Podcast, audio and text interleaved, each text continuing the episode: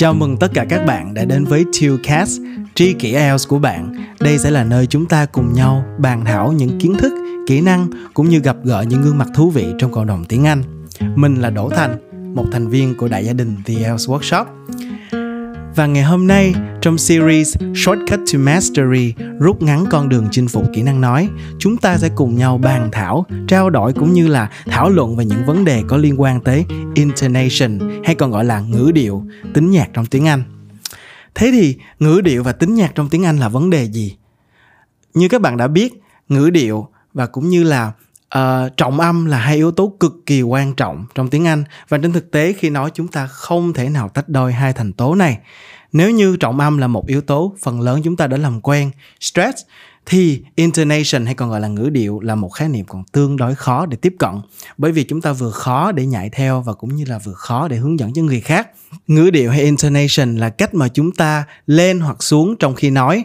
Và nhiều người gọi đó là tính nhạc trong ngôn ngữ. Bởi vì việc lên và xuống giúp cho câu nói của chúng ta trở nên ít bị máy móc và cũng như là ít bị tính robot hơn.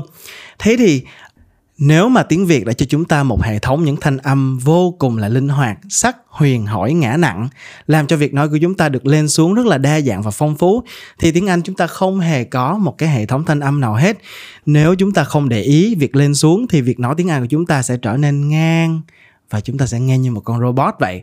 Of course là những con robot đời đầu, bởi những con robot thời nay nó đã rất là tự nhiên rồi. Và một yếu tố vô cùng quan trọng trong tiêu chí pronunciation của bài thi IELTS Speaking Test, đó là thí sinh có thể sử dụng được pronunciation features, những thành tố trong phát âm thế thì những thành tố trong phát âm là những yếu tố như là trọng âm như là ngữ điệu như là cách nhấn nhá và thậm chí nó có là pausing nó có thể là việc các bạn dừng giữa chừng thế thì cụ thể bài thi IELTS Speaking Test yêu cầu chúng ta như thế nào?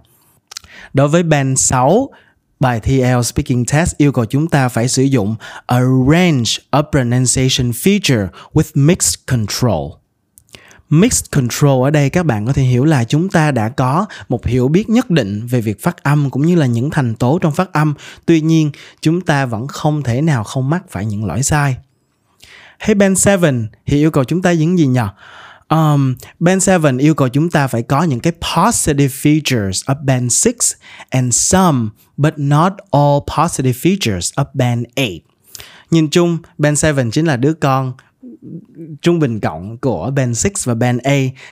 Các bạn cơ bản đã sử dụng chính xác được pronunciation feature trong một số trường hợp. Tuy nhiên, hãy cùng nhau tìm hiểu tại sao band 7 vẫn chưa phải là band A nhé.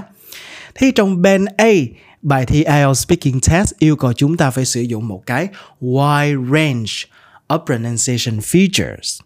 Thế wide range ở đây chúng ta có thể hiểu là thí sinh có thể sử dụng được rất là đa dạng những cái nhu cầu phát âm thực tế của người bản xứ hoặc là chúng ta muốn liệt kê, chúng ta muốn sử dụng câu điều kiện.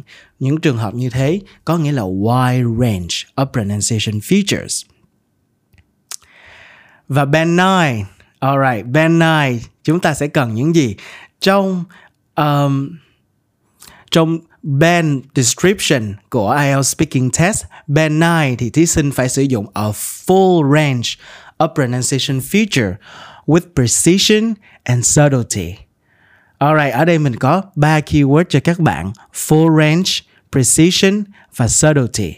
Full range ở đây có thể hiểu là các bạn sử dụng những pronunciation feature tự nhiên như native speaker, không gặp khó khăn trong việc xác định những pronunciation feature chúng ta cần dùng. Precision ở đây thể hiện mức độ chính xác và chính xác tới mức mà nó trở thành nền. Khi lúc này pronunciation feature trở thành một cái tấm nền chất lượng cao cho những idea chất lượng cao của bạn nói ra. Và subtlety có nghĩa là nó không quá rõ ràng, nó không quá, các bạn không quá cố gắng, các bạn không quá force nó, các bạn biến nó trở thành, như mình đã nói, một tấm nền chất lượng cao cho những idea của mình sắp nói ra. Nào, chúng ta hãy cùng đi vào cách sử dụng thứ nhất của nó nhé thứ nhất sử dụng ngữ điệu lên xuống khi đưa ra lựa chọn a hay b. Mình cho các bạn một ví dụ nhé. Do you want phở or bao bánh? Do you like a or b? Alright, nếu các bạn thấy ở hai vế khi đưa ra A hay B, A là lựa chọn đầu tiên mình sẽ lên mình sẽ có ngữ điệu đi lên và ở B khi đưa ra lựa chọn thứ hai chúng ta sẽ cứ ngữ điệu đi xuống. Do you want A or do you want B? Nào, hãy cùng nhau nhắc lại theo mình nhé. Do you want A or do you want B? Alright. Cách số 2 khi sử dụng ngữ điệu lên xuống đó là khi chúng ta muốn đưa ra một danh sách hay còn gọi là chúng ta muốn liệt kê.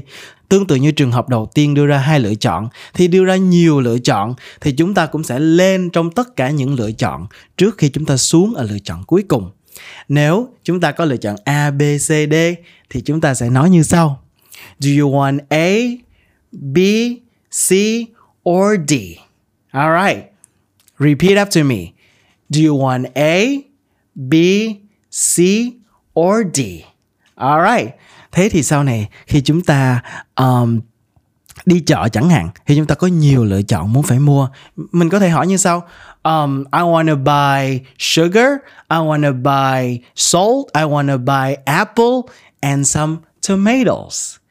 Các bạn có thể luyện tập ở nhà theo cái mô hình lên lên lên và xuống ở lựa chọn cuối cùng như thế này nhé.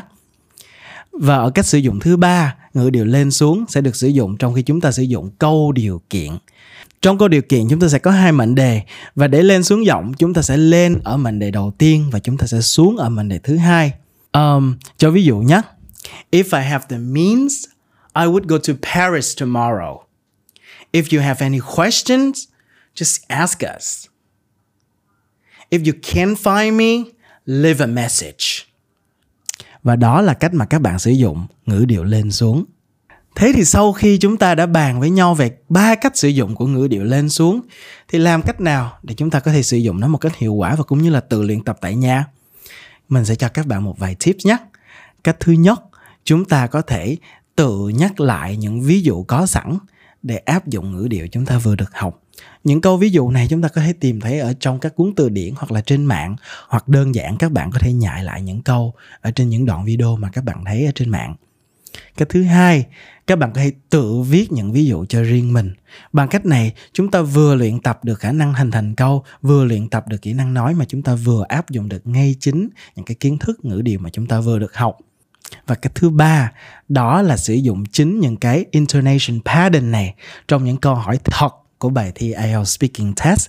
Bằng cách này, các bạn không chỉ làm quen được với bài thi mà còn làm quen được với cách sử dụng intonation pattern trong khi thi. Và đó là cách mà các bạn sử dụng ngữ điệu lên xuống khi nói tiếng Anh. Không biết là sau một vài phút trao đổi với nhau thì các bạn đã có thể thu về cho mình những kiến thức mới nào nhỉ? Hãy chia sẻ những kiến thức mới này cho những người bạn tri kỷ IELTS của mình và không ngừng ủng hộ Tillcast trên các nền tảng Spotify, Apple Music and YouTube. Xin chào và hẹn gặp lại.